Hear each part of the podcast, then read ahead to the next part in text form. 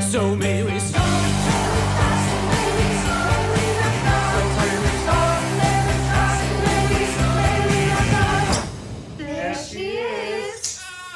Je tu další díl podcastu Film a doba, u kterého vás vítá Pavel Sladký. Mými dnešními komplici v epizodě podcastu o Kánském festivalu, o letošním ročníku Kánského festivalu jsou Iva Přivřelová a Marek Čermák. Já vás oba zdravím. Ahoj. Ahoj. Ahoj, zdravím. Budeme se bavit o jednotlivých filmech festivalu samozřejmě, patrně i o jeho celkové atmosféře a organizaci, nebo o inovacích festivalu, protože letos došlo k několika úpravám nebo novinkám v programu nejslavnějšího filmového festivalu. Začneme ale od A, to znamená od Anet, od zahajovacího filmu, od novinky Leose Karaxe, kterou jsme měli možnost vidět ještě v Česku, ještě předtím, než jsme na festival vyrazili a který v zápětí nebo v zápětí na konci festivalu dostal cenu za režii právě pro eh, Leose Karaxe. Jak se na tenhle film, který už je v českých kinech, eh, díváte? Co na něm vidíte jako jeho silné, slabé stránky, nebo jak eh, k Karaxově metodě celkově přistupujete? No já bohužel musím říct, že mě ten muzikál vůbec nesedl. Já oceňuju samozřejmě tu originalitu a že to je muzikál velmi temná romance, taková jako balada o nedokonalém otci a manželovi, ale vlastně přišlo, že ty postavy nejsou dost psychologicky propracované, což by se tady hodilo a že ten muzikál pro mě hodně postrádal tempo, které měl v té první uh, úvodní uh, takové jako meta písničce, který vlastně uvádí to, že teďka vstupujeme do nějakého filmového příběhu, a která teda mě jako docela jako navnadila, ale pak uh, vlastně uh, to zpívání dvou herců, kteří nejsou profesionální zpěváci a je to tam vidět, uh, ty, ne ani tak hudba od Sparks, jako spíš jejich texty, které mi připadaly um, příliš uh, jednoduché, a tak vlastně ten muzikál pak na mě zase, nebo ten příběh na mě uh, začal působit zase až úplně ke konci, kdy se vlastně trochu zúročí uh, všechna ta, jako ta temná nějaká uh, poezie a psychologie těch dvou hlavních postav, ale uh, vlastně potom po Holy Motors, a tohle je po těch devíti letech první film, jmenoval se se po Holy Motors, mi to i na něj přišlo takové trochu vlastně pomalé a takové, že a samozřejmě ten film je dost uh, jak jsem říkala, originální a svébytný a naprosto nekonvenční, ale vlastně na toho Karaxu mi to připadalo i trošku málo. To vyprávění mělo takovou tu strukturu toho normálního vyprávění a já musím říct, že jsem teda u toho trošku trpěla, ale tu cenu za režii jako v tom kontextu té soutěže docela chápu. Já bych vlastně mluvil asi dost podobně. Pro mě byl taky nejlepší samotný začátek a samotný závěr toho filmu. Ten, ta prostřední část mi přišla slabší co do náboje a energetičnosti a nějakého jako vtipu, ale on tam uh, Karax ten vtip tam dostává skrz jako další drobné věci, uh, hlavně třeba tu postavu té Anet samotné, díky které se mám pocit minimálně na té české projekci publikum vždycky nejvíc smálo a oceňuju tam tu hru s eh, žánry, oceňuju na tom filmu právě tu, tu sevřenost, která je postavená okolo podstatě ve výsledku trojice těch postav, ale pro mě to vlastně bylo trošku jako předvídatelný i z hlediska toho děje a tím pádem trošku nudný. No. Vlastně bych čekal možná ještě trošku větší originalitu v rámci té narace, ale, ale jinak, jak říkala Ivča, tak tu cenu za režii vlastně taky dost chápu. Pojďme teď rovnou k vítěznému filmu. Zlatou palmu bral jiný francouzský snímek Julie Ducournau, film, který se jmenuje Titan, který budeme mít možnost na podzim také poprvé vidět v Česku, protože je zakoupený do české distribuce. Je to film v mnoha ohledech kontroverzní, protože násilný, zároveň násilí mixuje se své rázným humorem. Je to film velmi stylizovaný, film o mladé psychopatce, můžeme říct, o psychopatické vražetkyni, která naráží na svým způsobem extrémní lásku. Abychom to příliš nespojovali ten film, tak takhle bych to možná nějak schrnul pro české posluchače, kteří zatím ten film neměli možnost vidět. Jak se k vítězi stavíte, k jeho samotným kvalitám, k případnosti jeho ocenění a tak? Jak se na Titan díváte? Já osobně, jako pro mě hře festivalu eh, byl třeba jako jiný film, ale vůbec nemám jako problém s tím, že tenhle film konkrétně vyhrál. Chápu to, oceňuju to vlastně jako úplně bez problémů, prostě tady, tady bych jako to se nesnažil spochybňovat ty, ty výsledky poroty, které byly teda vyzna, ohlášeny taky svérázným způsobem, k tomu se možná ještě dostaneme. Ale ten film je jak říkal, vlastně eh, dost násilný, ale postupně toho násilí fyzického v tom filmu je jako méně a méně a dostává se tam násilí vlastně jako možná vnitřní eh, násilí duše a, a, a vlastně jako psyché. Mám, mám pocit, že ten film se jako proměňuje z toho, ale eh, ty, obecně ten film má dvě roviny, ta, ta první skončí po nějakých 20 minutách zhruba a ta, ta mě teda trošku jako uh, čistě z hlediska diváckého bavila o něco víc, protože je strašně nepředvídatelná. A často jsem během té projekce myslel na Parazita před dvěma lety, který mi přišel v něčem jako podobně nepředvídatelný a mám hrozně rád, když ten film toho diváka opravdu jako, když se mu podaří vyhodit z těch zajetých kolejí, což se tady jako děje od, od začátku až do konce a ta, ta druhá část je potom vlastně daleko psychologičtější a, a jak jsi říkal, no, je to film o lásce. Ten film vzbuzoval velmi fyzické reakce. Eh, přímo v sále, kde já jsem byl na projekci, ehm, někdo vedle mě doslova zalezal pod sedačku eh, v některých, v některých sekvencích a zároveň eh, bylo patrné, že úlevný smích se taky dostavoval s nadsázkou, kterou žili Dukorno používá taky s velkým gustem. Ten humor, alespoň pro mě, byl velmi důležitý, abych právě těch prvních 15-20 minut zvládla bez újmy fyzické.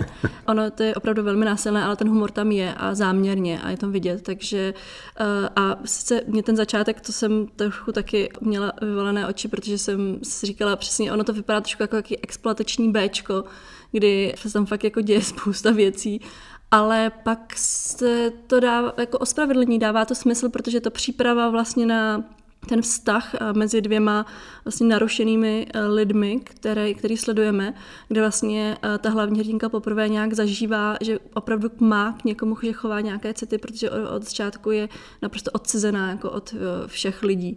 A pak vlastně tahle dost taková jako pokřivená romance, která není až úplně jako romance, není to jako láska v nějakém erotickém smyslu, ale spíš fakt jako dva lidi, kteří se potřebují, funguje velmi tak jako v takým zvláštním způsobem, ale myslím si, že uh, Julie Ducournau od Ro, který měl také tu pověst toho skandálního filmu, kterého lidi zvrací nebo omlívají, tak se posunula trochu dál. Mně po té projekci přišlo, že ještě, ještě tam jako kousek toho chybí, ale eh, a musím, musím říct, že jsem byla překvapená, že zrovna tenhle film vyhrál tu Zlatou palmu.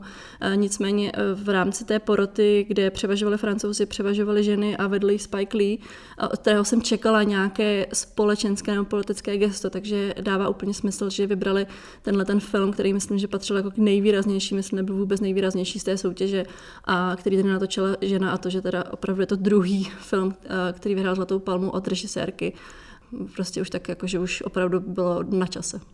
Je to jedna z těch výjimečných věcí na letošním ročníku. První afroamerický prezident poroty, po druhé, teprve po druhé v celé té 74 let dlouhé historii, co Zlatou palmu bere ženská režisérka. Eh, dál vznik nové sekce Cannes Premier, která schromažďuje tituly, které se v oficiálním programu nevejdou do soutěží z různých důvodů a promítá je ještě navrh k speciálnímu zvláštnímu uvedení a některé další věci jsou takovým výrazným znakem toho letošního ročníku.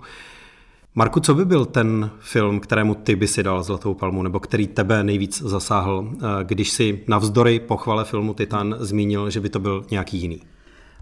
No úplně čistě jako eh, bez eh, přihlédnutí ke všem těm politicko-společenským aspektům, jako mě nejsilněji osobně jako diváka a, a jako člověka zasáhl teda film Nejhorší osoba na světě od Joachima Trýra, který jsem teda měl možnost vidět až eh, ke konci festivalu, no vlastně to byl předposlední film, který jsem tam viděl a který zaplet pámu teda půjde i do české distribuce, ale to byl pro mě mix toho, co minimálně na mě teda eh, vždycky hrozně silně působí a to je plasticita života jako takového. To je komediální rovina, ta tragická rovina. Je to film vyprávěný v několika kapitolách z různých délek. Některé jsou čistě komediální, některé jsou prostě tragické. Ten film si nakonec odnesl eh, cenu pro nejlepší herečku a myslím si, že je to zaslouženě a tohle byl teda minimálně pro mě eh, jako ten nejlepší film, který jsem tam asi viděl. Film, který je vlastně takovým pokusem o romantickou komedii s existenciálním podtextem nebo něco takového. Takhle bychom ho mohli přiblížit. Ano, ano asi to, to řekl dost přesně. No. Já jsem uh, přemýšlel, jak bych ho charakterizoval, je to fakt vlastně taková kronika v životě dospívající mladé ženy, která prochází různými stavy romantickými i existenciálními a, a potýká se v tom životě a proto mě to přišlo vlastně jako hrozně pravdivý. A nejlepší film podle Ivy Přivřelové? Já jsem teda neviděla Trýra, toho jsem vyměnila v, tě, v ten poslední den, kdy se opakovaly všechny soutěžní filmy za Benedetu, ale nicméně pro mě byl favoritem docela jasným uh, nový film Asgara Farhádího Hrdina, iránský film, kdy Farhadi potom podle mě nepovedeném takové té španělské telenovele s hvězdami, která zahajovala Kán někdy v předchozích ročnících. Všichni to vědí. Všichni to vědí. Tak tohle je návrat vlastně k těm jeho iránským filmům, který, kterému vynesli tu slávu a Oscary a myslím si, že to je ještě lepší než třeba Rozchod Nadera a Simin. Určitě než klient, protože to je pro mě jako velmi komplexní drama morální, o tom, jak v dnešním světě ta jako čistá morálka prostě jako se člověk morálně zachovat nejde. Vypráví to o takém mladém Iránci, který skončil ve vězení za dluh a teď má možnost se z toho nějak jako dostat. Ale v podstatě on fakt jako dělá také různé jako kompromisy a různě se staví do jako lepšího světla, než to všechno jako je, ale zároveň je to všechno tak strašně jako přirozeně nastavený. A ty postavy jsou taky jako velmi komplikovaně a komplexně eh, charakterizované. Takže eh, já jsem eh, z tohohle filmu byla fakt docela jako nadšená a přišlo mi to, že to nejenom jako vypovídá o iránské společnosti, což samozřejmě všechny ty iránské filmy mají taky určitý politický podtext, ale že prostě je to jako fakt univerzální drama o o těch morálních kompromisech úplně každodenních, jako že to, tam nemusí jít ani o vězení, ale fakt jako každodenních, kdy takové těch malých lžích, který uh, každý používá prostě denně několikrát, takže uh, tohle pro mě byl asi nejlepší film a jsem fakt hodně ráda, že to vlastně dostalo tu druhou cenu společně s finským filmem Kupé číslo 6, který taky patřil k těm mým oblíbeným. Je to mimo jiné taky eh, Farhadiho film, kde do té kritiky společnosti nebo do toho celkového obrazu složité reality zapracovává sociální sítě, eh, které jistým způsobem přihazují eh, k tragédii toho hlavního hrdiny, jsou takovým echem jeho činů, které násobí různé věci které on by si často nepřál, aby eh, byly znásobené, protože mu komplikují ty situaci. To vnímám jako možná nový motiv eh, v jeho díle oproti předcházejícím filmům, že právě ten digitální svět, ta sociální média a to, jak nám zasahují eh, do životů, je tam docela intenzivně zobrazeno. To souhlasím a možná i díky tomu to působí tak jako modernějc, dynamičtějc a ne jenom právě pro iránskou společnost.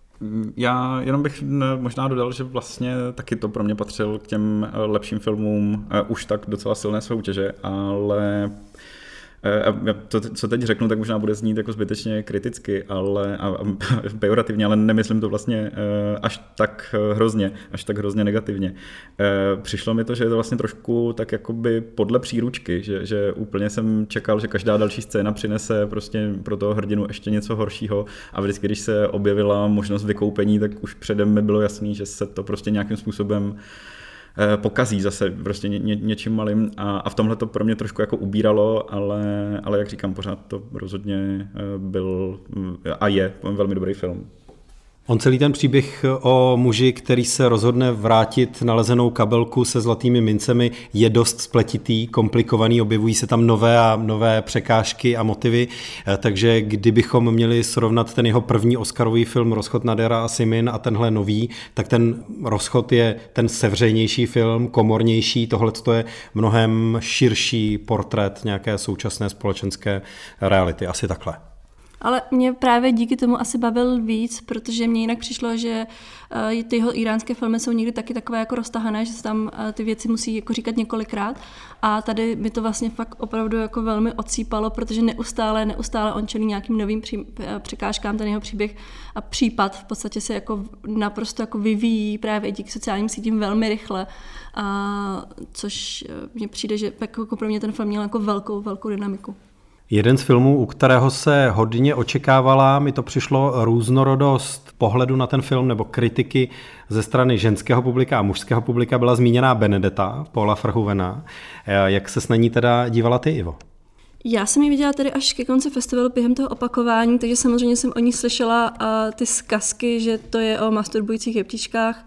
Vlastně to nejskandálnější, co na tom filmu je. Ale uh, pak, když jsem ho viděla, tak jsem samozřejmě pochopila, že o tom ten film vůbec není a že to není jako nějaká prostě nesmyslná provokace, jak uh, jsem si i třeba přečetla v některých těch uh, amerických uh, časopisech filmových. Pro mě ten film je zajímavý, pro mě navazuje na L, že takovým jako jiným způsobem se ale dívá na nějakou jako ženskou emancipaci a tím, že prostě vypráví skutečný příběh je píčky, která podle mě jako, neust, jako vzhledem k tomu, že od malička vyrůstala ve víře, tak tu víru jako pořád měla a opravdu jako pro mě je skutečně věřící osoba, která všechno, co dělá, si jako nějak ospravedlně tím, že to prostě všechno jako jí vlastně vštěpuje Ježíš a objevuje nějaké prostě své fyzické potřeby a dokáže velmi jako dobře hrát mocenskou hru. Nejdříve se starší matkou představenou, kterou hraje Charlotte Rampling a poté i jako vlastně s takovým tím zástupcem té arrogantní mužské moci. Tohle téma, jakoby ten mocenské hry a nějaké její vlastní víry v to, co dělá, vlastně pro mě bylo mnohem silnější, než potom fakt nějaké ty scény, prostě s nějakou erotickou pomůcku vyřezanou ze složky Marie, Pany Marie. A, a musím říct, že těmto scénám já jsem na té projekci bylo docela dost mladých lidí a ty se tomu vlastně dost jako smáli, takže jim to připadalo taky, že tam je dost humoru k tomu a necítili se nějak jako pohoršení, když samozřejmě byly to francouzi. A potom se bě, po, návr, jako po východu z kina se o tom filmu ještě dost živě bavili. Takže si myslím, že ten film vlastně i funguje na, dobro, na mladou generaci. Já jsem si to pro sebe eh, narychlo aspoň v tom festivalovém kvapu formuloval, takže to je hodně film o tom, kde se potkává víra a přesvědčení, protože ona je skutečně hodně přesvědčená o sobě, eh, hlavní hrdinka, kterou hraje eh, Virginie Efira. A moc přichází s určitou podobou přesvědčení o sobě samotné nebo o tom, jakým způsobem funguje ten svět kolem a jaká v něm je mocenská hierarchie. Marku, ty jsi Benedettu viděl taky?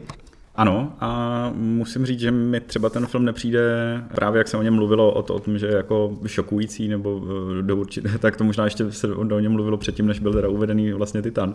Ale ten film mi ani, nebo jsem otrlejší divák, ale nepřijde, ne, nepřijde mi jako ničím zas až tak eh, jako abych se musel skandálně eh, zvedat z kina a, a nebo o tom potom vést jako vzrušené debaty o tom, jak jsou posunutá hranice. Mě ten samotný příběh eh, je poměrně prostý a taky na tom oceňuju ty linie, emancipační linie, romantické linie, které příběhové, které jsou eh, o víře a vůbec jako náboženství a o, o tom, co, jak se dá eh, to víra zneužívat pro jako mocenský postup. Ale vlastně to nejzajímavější, co mně přišlo, tak je, že ten film hrozně hezky ukazuje, a to je pro uh, studenty kamery možná, jak se ten film hrozně hezky ukazuje, jakým způsobem uh, nasvítit nahé tělo, tak aby to vyjadřovalo nějakou určitou emoci a nějaký určitý pocit. Protože tam se op, uh, samozřejmě ta nahá těla v tom filmu objevují docela často a v různých situacích, které mají vždycky asi zbuzovat jiný pocit a to svícení je no, u toho vždycky hrozně zajímavý, tak doporučuji to sledovat i z tohohle hlediska, protože mi to přijde u toho tohle filmu víc než u jiných. Máte nějaký osobní objev? Něco z menších eh, filmů, co by potenciálně mohlo zůstat eh, na okraji, ale vy to eh, považujete za nějakou naději do budoucna, nové jméno, malý film, který sice nedosáhl na žádné větší ocenění, ale stál by za pozornost něco v tomto smyslu? Já mám, není to úplně nové jméno, respektive eh, není to nové příjmení. Je to Panach Panahi, což je syn Jafara Panahiho a jeho celovečerní debit, který byl přijat do Kanzande Realizators. A já jsem třeba od něj čekala, že by to mohlo dosáhnout až na uh, zlatou kameru pro nejlepší debit, což nakonec vyhrála chorvatská Murena, teda k mému překvapení, protože tam mi přišla taková celkem jako festivalově obyčejná. Nicméně uh, je zakoupená do českých kin, takže to budete moc posoudit sami. A Panach Panahi natočil uh, takovou jako road movie, tragikomedii, která se jmenuje Hit the Road a vypráví o čtyřčlené rodině plus pes. A ten pes umírá, starší syn musí emigrovat. Vlastně se tam nedozvíme moc proč, jenom to, že prostě ho vykoupili z vězení a se všichni jsou trošku jako paranoidní, jestli nikdo nesleduje. A pak je tam mladší asi desetiletý syn, který neustále mluví, běhá, zpívá prostě něco. Je v podstatě tak jako nesnesitelný a ty rodiče se s ním snaží nějak jako výjít a nehrát před ním úplně to, co vlastně prožívají. A přičemž tam pak ještě má matku a otce, který uh, má zrovna zlomenou nohu nebo minimálně má sádru. A vlastně ten film je velmi, velmi vtipný, ale zároveň ta, ten humor jako vůbec nezakrývá tu, tu tragi, ten tragický podtón, to, že ta rodina vlastně se musí rozloučit a že tam ty podmínky jako v té společnosti jsou takové, že prostě oni nedokážou, ne, už nedokážou být, být spolu. A vůbec vlastně nějaký konec té rodiny, který samozřejmě tam ještě potom vyjadřuje ten pes, tak tam funguje velmi dobře a myslím právě uh, ta, ten balans mezi, mezi humorem a tragédií a i s tím jako styl, kterým to je natočený, je, že prostě to odehrává hlavně v autě, hodně potom v nějakých jako těch uh, drsných někde místech v Iránu z hranici uh, s Tureckem.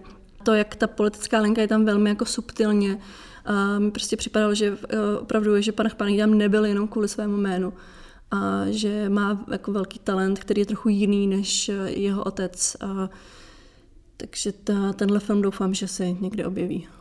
Pro mě nebyl letošní ročník uh, úplně objevující co do nových men, ale spíš bych řekl znovu uh, objevující z hlediska důvěry některých uh, starších men.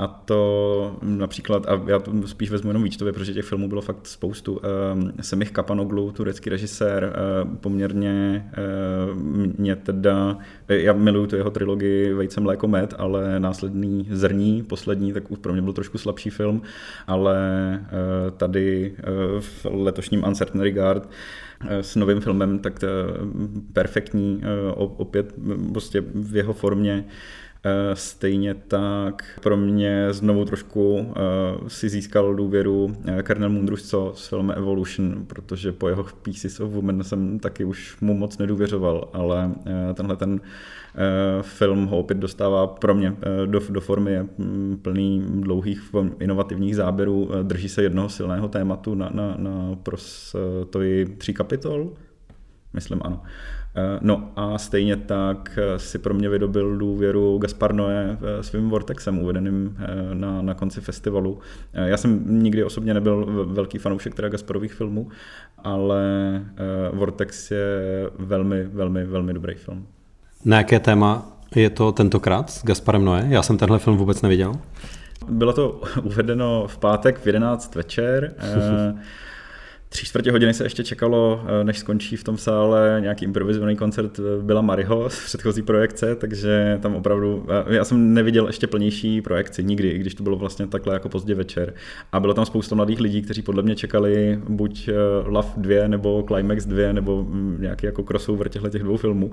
A velmi rychle je to přešlo, protože ten film je v podstatě studie stáří a umírání, ale s, s nesmírným citem natočená.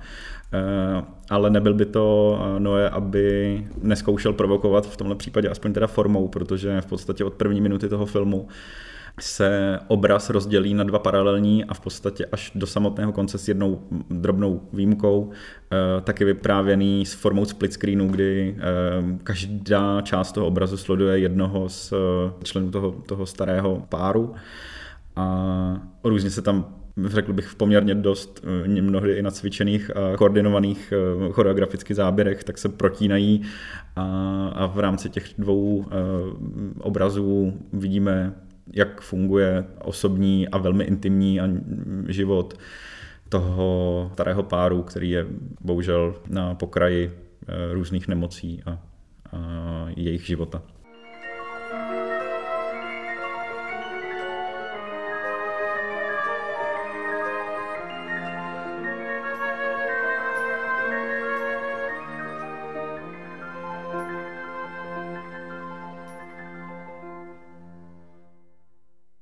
Letošní Kanský festival byl samozřejmě limitovaný různými koronavirovými nebo protikoronavirovými opatřeními. To znamená, účastnilo se ho o něco méně lidí, protože cestování je komplikované, zvlášť z některých teritorií. Na místě bylo pro všechny, kteří nemají dokončené očkování, připravené testování každých 48 hodin. Nicméně, nevím, jestli souhlasíte, se festival v podstatě tvářil jako, že je to jako každý jiný ročník, standardní, hvězdný, s nabitým eh, programem, jako kdyby koronavirus eh, neexistoval. Nebo jak se na to díváte vy? Určitě si myslím, že bylo složitější se dostat do Francie, eh, než potom se pohybovat na festivalu. Vlastně ty testy nebo ty prostě to potvrzení o neinfekčnosti bylo potřeba jenom při vstupu do palé, kde jsou pouze dva menší sály a potom třeba jako press centrum nebo tak, ale eh, jinak do těch velkých sálů a spoustu těch kind potřeba nebylo, takže vlastně eh, kdo ví, kdo všechno tam seděl. Thierry Frémo pak k druhé polovině festivalu začal upozorňovat, že tady je to všechno hrozně bezpečné a že mají hrozně málo jako pozitivních testů, čemuž nikdo extra moc nevěřil. Nicméně musím říct, že alespoň většina sálů teda nosila roušky, v tom si myslím, že disciplinovanost byla větší než třeba na českých festivalech. Ale to třeba, že organizátoři prostě při premiérách zavírali balkony a všechny lidi hnali dolů, aby to vypadalo víc plně, říká dost o tom, co pro ně bylo důležitější. Jinak ten covid se tam samozřejmě projevil, v těch lidí tam nebylo tolik, i na těch premiérách, byli jsme na některých premiérách, na kterých nebylo plno, přesně z toho balkonu jsme museli jít dolů. Stejně tak některé ty velké hvězdy chyběly, největší obětí tohohle asi byla Lea Sedu, která tam měla čtyři filmy, ale protože i přes očkování teda měla pozitivní test ještě v Paříži, tak tam musela zůstat a na ty premiéry nemohla přijet. Nicméně velké pozitivum tohoto ročníku covidového bylo, že eh, donutil organizátory vymyslet nějaký eh, systém rezervace lístků online, eh, který tedy vypadá, že asi ty první čtyři dny nějak úplně dobře nefungoval. Naštěstí my jsme přijeli zrovna ten den, kdy to fungovat začalo, a pak ten systém teda pro mě byl naprosto výborný a nikdy bych nestihla tolik filmů a tolik rozhovorů, kdybych musela tam zase čekat tolik ve frontách a nevěděla bych ani na které filmy se dostanu. Takže já doufám, že ten systém rezervací zůstane a i do dalších ročníků a vůbec si ho dobře představit jako vlastně na všech těch velkých festivalech, že, že zůstane. Možná byl i v jistém smyslu trochu demokratizační, eh, protože všechny ty barvy akreditací KAN rozlišuje i novináře mezi sebou podle několika různých barev, snad čtyřech nebo dokonce pěti, tak při tomhle systému to už takovou roli nehraje. Front je o něco méně a eh, je určitá větší rovnost mezi těmi akreditacemi možná, což je v zásadě taky sympatická věc. Určitě, když novinář má na festivalu, kde pracuje, eh, strávit prostě minimálně hodinu ve frontě a ještě neví, jestli se opravdu na ten film dostane, pokud nemá růžovou akreditaci, tak eh, se velmi těžko jako pracuje a fakt jsem eh, ocenila tenhle rok, že to všechno bylo mnohem, mnohem jednodušší. Marku, jaká byla pro tebe celková festivalová atmosféra? Teď odhlédneme od těch filmů, ale ten provoz festivalu, ta atmosféra v době covidu, necovidu a podobně. Hm, já, já mám pocit, že všichni se opravdu snažili tvářit na to, že tohle je jako další regulární ročník, ale stačilo jenom eh, v Pale, v tom festivalovém centru jít do patra minus jedna, kde normálně se téměř nedá projít, jelikož tam probíhá filmový trh a vypadalo to tam v podstatě jak při už vyklízení při normálním ročníku těch lidí, hlavně z, z industry sekce a z těch různých stánků tam bylo jako nepopsatelně méně, ani polovina podle mě. A dá se to pochopit. Tak to je mm, jeden aspekt toho, ten druhý s těmi covid testy a obecně s tou hygienickou situací eh, mi to přišlo jako úplně jako obrovská fraška, protože já konkrétně, když jsem přijel, tak jsem ani při vyzvednutí akreditace a ten svůj covid pas ani nemusel vlastně ukazovat a i stačilo jim jenom říct, že ho mám a potom přesně se ukazoval eh, jako na, na všechny návštěvníky eh, ve všech projekčních místech, tak se to dodržovalo jenom opravdu do toho pale, kde jsou dva malé sály a teda trh Eh, hlídali to dva lidi mnohdy ani ne tou čtečkou a zadním vchodem se tam normálně dalo chodit. Přijde mi to jako úplně eh, jako neuvěřitelný, že potom právě vystupuje Terry Fremo před projekcemi a říká, prohlašuje Cannes za nejbezpečnější místo ve Francii. A přijde mi jako úplně neuvěřitelný, že, to, že se to rozhodli tímhle způsobem takhle jako pustit a, vůbec jako nevěřím tomu, že z toho nic nemůže jako vzniknout, protože mi to prostě přišlo nesmírně podceněný. Osobně si myslím, že to, že Thierry Fremo jako umělecký ředitel festivalu začal eh, zdůrazňovat to, že Kán je bezpečný eh, prostor, bylo trochu i reakcí na zahraniční kritiku, která přišla po několika prvních dnech eh, festivalu a taky na zprávy o tom, že například Olympiáda jako další obrovská akce, která se chystá v zápětí, bude bez diváků, čili velká restrikce a že byla potřeba na to nějakým způsobem reagovat aspoň těmi uklidňujícími prohlášeními, když už ničím jiným. Já bych tomu řekla, že vlastně Kán předtím začali to, že to je ten velký restart, že teda teďka začínáme všechno znovu, ale pak na místě to spíš vypadalo jako takový jako uh, vlastně nedomyšlený pokus, taková jako, jako přání vrátit se zpátky, ale někam, kam už to vlastně nejde. Takže eh, můžeme jedině doufat, že další velký festival Benátky to zvládne líp a bude to brát vážněji, což ostatně ukázal už loni, kdy se on vlastně konal mezi těma dvěma vlnami a kde opravdu ta opatření byla přísná, dodržovaná a všichni z toho byli jako velmi příjemně překvapeni, jak to Italové, kteří taky nejsou proslulí nějakou skvělou organizací, vlastně zvládli dobře a možná o to víc zase byli všichni jako profesionálové filmoví dost jako nepříjemně překvapeni, že Kánský festival opravdu se na to v podstatě jako vykašlal. Zvláštním bodem z hlediska mezinárodní diplomacie a vztahu především s Čínou bylo taky uvedení filmu co by překvapení na úplný závěr festivalu. Eh, několik dní před skončením festivalu eh, Cannes nejdřív eh, oznámilo, že uvede překvapení, že půjde o dokumentární snímek a potom ještě až po zhruba dalším dnu nebo dvou teprve organizátoři řekli, o co jde a že to bude dokument o protestech v Hongkongu. Čili něco, co Číně určitě nebude pochuti. Tenhle film z nás patrně viděl jenom Marek na samotném závěru festivalu. Můžeš ho přiblížit a případně zaspekulovat eh, nad tím, jestli to sehraje nějakou roli ve vztazích Kanského festivalu a čínských eh, majitelů práv nebo Bayerů a dalších účastníků eh, festivalu do budoucna? Ta spekulace je určitě na místě, protože se objevila v podstatě okamžitě, co bylo oznámeno ten titul. Ona tomu taky nasvědčuje eh, omezené uvedení na tom festivalu. Mám pocit, že měl jednu velmi uzavřenou novinářskou projekci a, jednu eh, projekci pro veřejnost, která byla ještě stále eh, ale uváděna jako surprise documentary a, a vůbec ne pod svým názvem a tak. A objevil se přesně vlastně až v poslední třetině toho festivalu.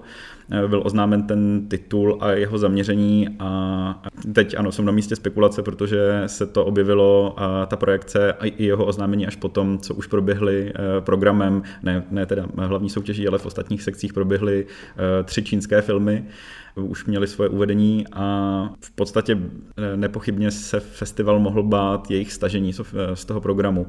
V loňském roce vznikl na toto téma dokumentární film Krátký, od eh, norského novináře a, filmaře eh, Anderse Hamera, který v té rozšířené 35-minutové verzi se nakonec dostal až do finále krátkých dokumentárních Oscarů a na základě tady toho eh, Čína eh, vydala ne nařízení, ale doporučení pro eh, čínské televize, aby nedávali přenos, živý přenos předávání Oscarů, což spousta těch televizí, včetně největší, nakonec opravdu tak udělala. Takže nepochybně pro ten kánský festival tohleto uvedení by mohlo znamenat určité diplomatické kroky směrem od Číny a budu dost vědavý, jestli se teda eh, filmy čínské v příštím eh, roce v programu objeví, ale Thierry Fremo už tuhle tu spekulaci při uvedení toho filmu se snažil tak nějak jako velmi, až bych řekl, prostým způsobem eh, vyvrátit a že zdůvodňoval to pozdní nasazení tím, že prostě chtěli ten film předvést v co největší kvalitě a dostali ho pozdě. Ten film dvou a půl hodinový film velmi detailním způsobem mapuje protesty v Hongkongu, které eh, začaly v červnu 2019 a eh, sledu, režisérka Kivičau sleduje několik ale poměrně velký počet, až si myslím 8 nebo 10 protagonistů, když je budeme tak nazývat, účastníků těch protestů z různých sociálních i demografických skupin. A kteří i na začátku vlastně těch událostí vystupují často proti sobě, protože jedni jsou zastánci Eh, té klidné a, a mírové diskuzní cesty řešení problému eh, a další, ta, ta druhá skupina je potom už vlastně jako militantní a eh, radikálnější. A celé se to vzniká, v, jak jsem říkal, v tom červnu 2019, kdy se začíná prosazovat v Hongkongu, aby byl přijat pozměňovací návrh zákona pro to, aby obyvatelé Hongkongu mohli být vydáváni k trestnímu stíhání mimo země, se kterými mají smlouvu o, vydávání a konkrétně tedy vlastně do Číny, což by pro, znamenalo pro obyvatele Hongkongu obrovský nátlak a, a nikdo by nevěděl, co se děje. Tak tohle je ta, ta začáteční situace. Ten film potom mapuje události následných měsíců, kdy eh, se ty eh, protesty stávaly masovějšími, masovnějšími, až nakonec protestovala snad čtvrtina Hongkongu, dva miliony lidí byly v ulicích. Provázely to neustále velmi drastické eh, boje s policií a potom i s mafií, která se stavila na, na, na stranu policie a policie je nechávala volnou ruku, eh, protože si nemohla dovolit až tak eh, zasahovat do, do, drasticky do některých eh, událostí. Ten film kombinuje spoustu různých zdrojů materiálů, objevují si tam samozřejmě profesionálně natočené, jsou tam klasické výpovědi na kameru, téměř nikdo, až opravdu na, na snad dva, tři lidi nevystupuje v tom filmu s ukázaným obličejem, do, do, dokonce mají pozměněné hlasy, aby nebyly zpětně dohledatelní. Eh, s mnohými těmi protagonisty režisérka po natáčení, eh, po natáčení toho filmu už ztratila kontakt a eh, snaží se být v tom vyprávění velmi důkladná, což je vlastně potom uh, mám trošku pocit škoda pro ten film, protože ta, ta stopáž dvou a půl hodinová je opravdu masivní. Bohužel, uh, ačkoliv uh, ten film vzbuzuje sympatii k těm eh, protestantům, eh, a protože ty, ty události, které snímá, zvlášť i třeba právě z některých eh, jenom mobilních telefonů, protože jiný záznam k tomu neexistuje, tak jsou, to byl možná jediný film, u kterého z celého programu mi fakt dvakrát vyhrkl sezy, protože v tomhle dokáže být jako velmi, velmi silný, ale pak to zabíjí v úzovkách samozřejmě trošku ta, ta stopáž a ta snaha o opravdu ukázání všech těch událostí do úplné hloubky a ta poslední půl hodina je e, oproti těm předchozím bohužel co do vyprávění trošku slabší, takže ta, ten film potom ztrácí uh, emoční tempo a bohužel už ani takový trošku klišovitý závěr to pro mě nezvedá, ale uh, nesmírně důležitý film a vlastně jsem dost rád a, a překvapený, že, že to Kán uvedli. Když se teď bavíme o samotném závěru festivalu, tak eh, Iva byla právě v závěru festivalu taky na předávání Palm Dog, neoficiálních cen, eh, které se udílejí na okraji festivalu. Eh, o co jde, jaké to bylo?